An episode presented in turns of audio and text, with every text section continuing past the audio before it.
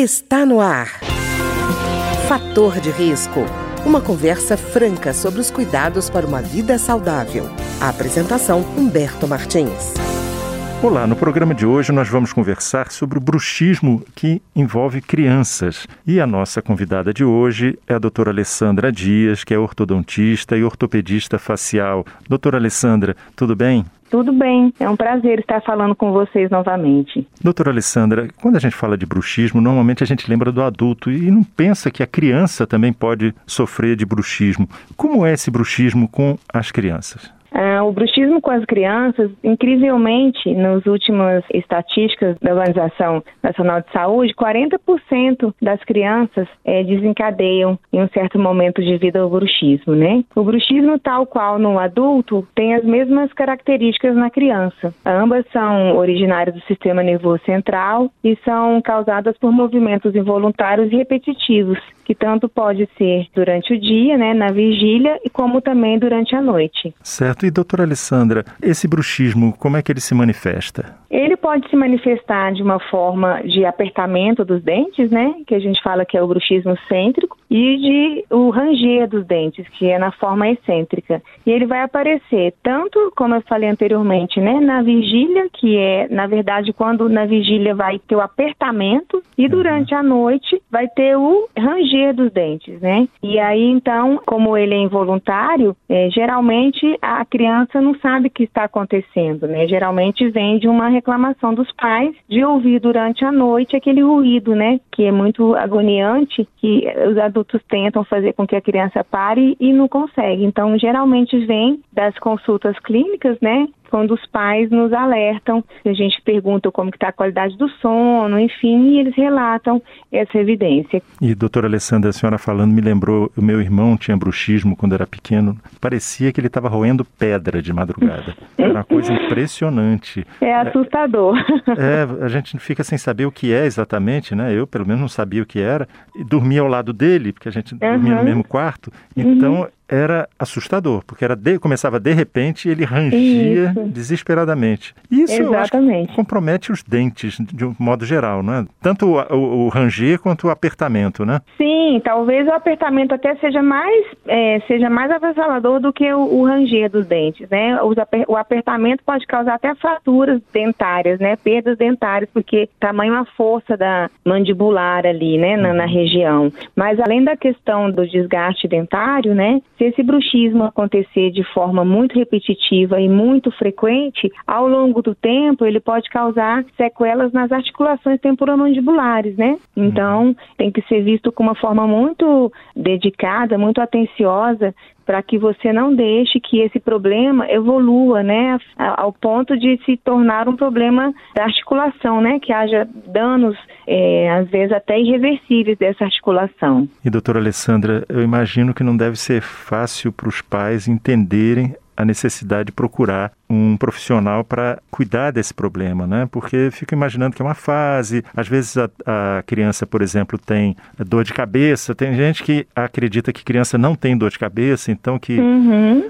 por, portanto, que é uma bobagem, que não tem sentido, né? Eu imagino que quando chegam no seu consultório já chegam numa situação nem sempre muito boa, né? Exatamente, e tem assim, tem uma questão aí que é lendário, né? As pessoas acharem que às vezes isso é verme, né? Hum. Às vezes assim, até em rodinha que às vezes você leva o filho para passear e aí uma mãe comenta com outro e fala: não, deixa quieto, isso é é verme, isso passa, né? Dá um remédio para verme, um vermífugo, e não é verdade. O bruxismo não tem origem de verme, né? Uhum. Então, na verdade, é isso que você está falando, tem que ter um, um cuidado, uma atenção muito grande em identificar o problema da criança, porque sempre tem algo que a gente possa fazer. Porque, veja bem, as causas do bruxismo tem a questão da hereditariedade, que também muitas vezes os pais acham, ah, porque aconteceu comigo, acontece com ele, tudo bem, e, e não tem outras coisas que podem causar o bruxismo, né? Então, assim, entre elas estão os distúrbios do sono, né? Hum. Então, assim, são crianças que às vezes têm déficit de sono,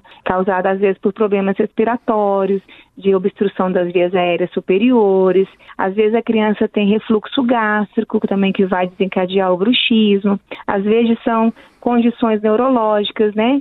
Que causam distúrbios de movimento, como paralisia cerebral, doenças neuromusculares, epilepsia, doenças degenerativas, por exemplo. Às vezes a criança usa medicamentos é, rotineiros, né, medicamentos que são antidepressivos, que a gente também tem que avaliar. Ou então pode ser transitório durante o uso de alguns tipos de medicação, pode ser devido a estresse, né? Hoje em dia talvez esse número tenha crescido por conta da pandemia, né, que foi uma situação muito diferente que a gente viveu aí, e tem muitas crianças que nasceram uhum. na época da pandemia e, e, cresceram na época da pandemia e, e, que não estão acostumadas com, saem da bolha, né, uhum. e então não, não, não, não estão acostumadas com o dia a dia cotidiano, então despertam esse estresse aí, o bullying na escola causa esse tipo de problema, então é, é muito importante que seja a gente consiga, numa anamnese completa, identificar o problema para a gente atuar né, na questão e, e, resolver. Né? Muitas vezes a gente consegue resolver, embora ele seja, às vezes aparece, às vezes não, mas a gente sabe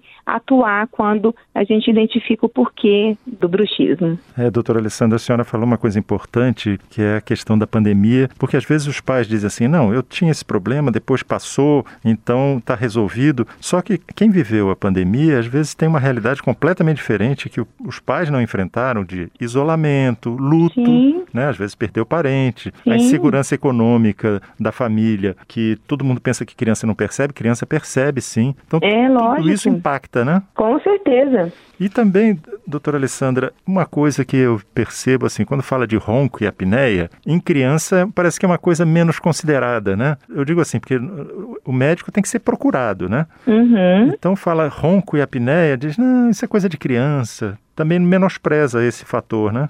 Sim, exatamente.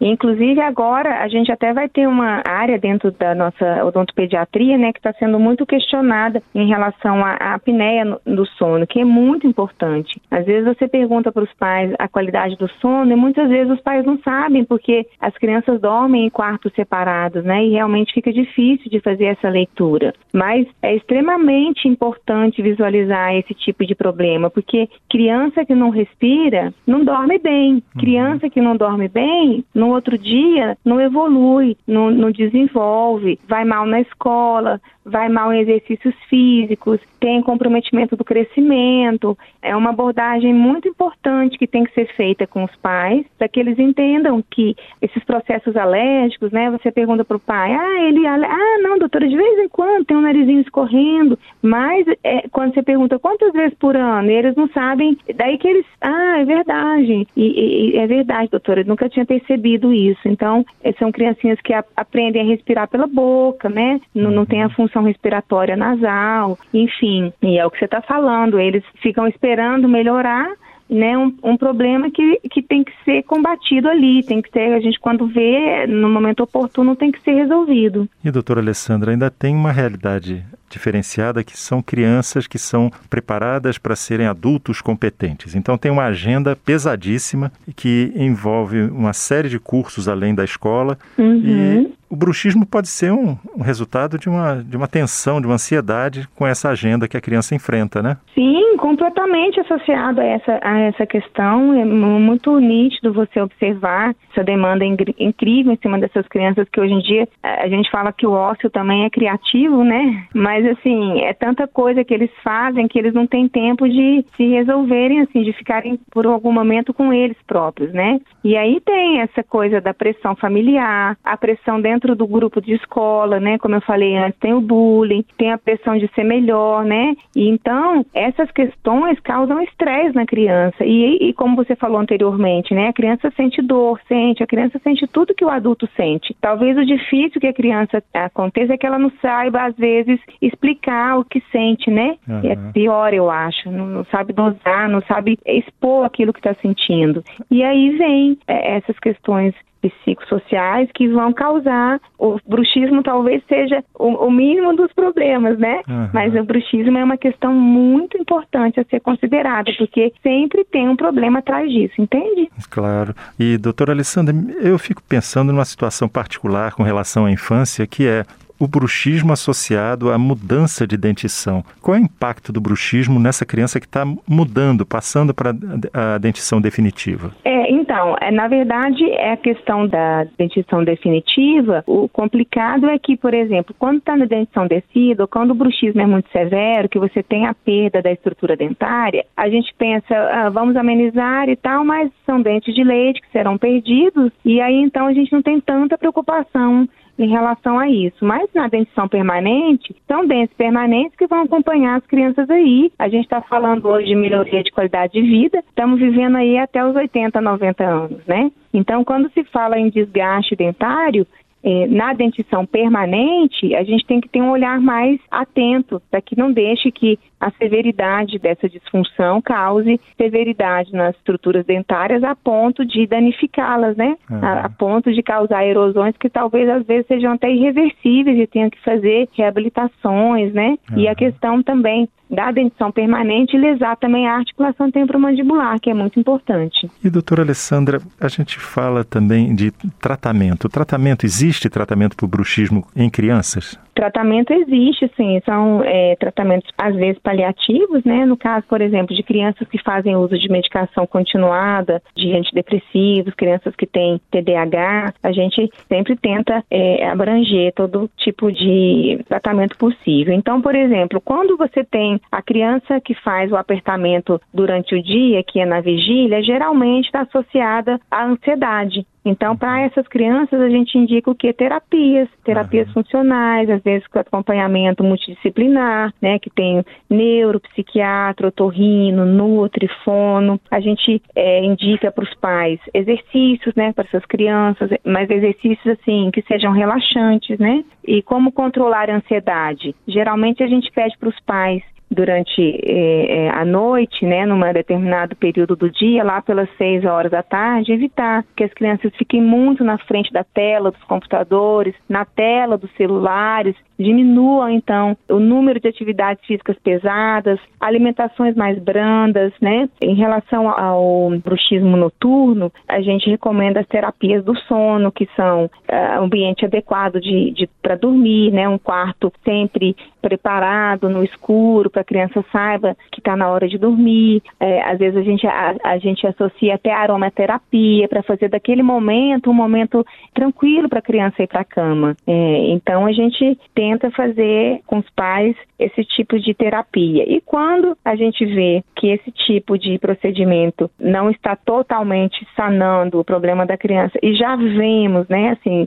histórico de quando você faz exame clínico detalhado, que você tem um desgaste, né, erosão nas estruturas dentárias, aí a gente entra com placas de mordida, né? Ah. Que na verdade vão reduzir a carga do impacto nas articulações é proteger o desgaste desses dentes. E doutora Alessandra, a gente em adulto ouve falar em uso de botox. É, em criança, pode ser recomendado isso também? Não, em criança a gente nunca, a gente nunca usa o botox.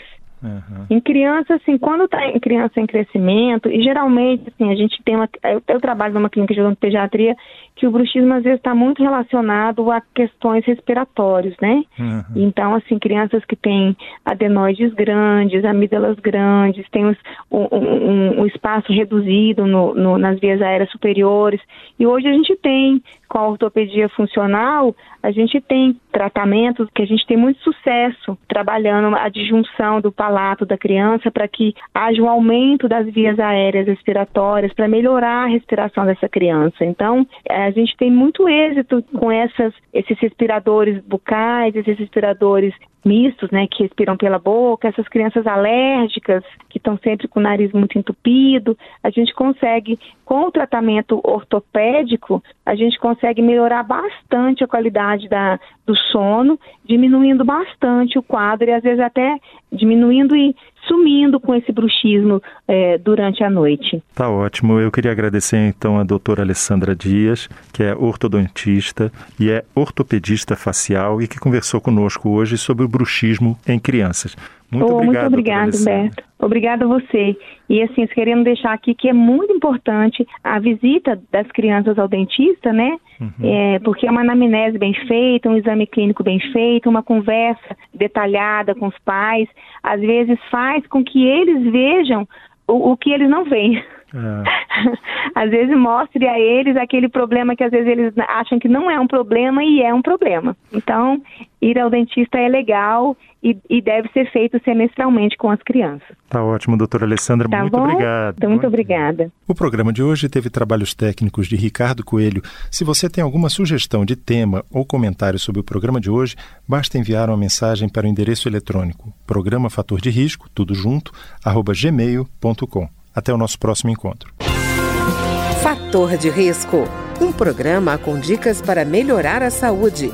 Uma produção da Rádio Câmara, transmitida por emissoras parceiras de todo o Brasil.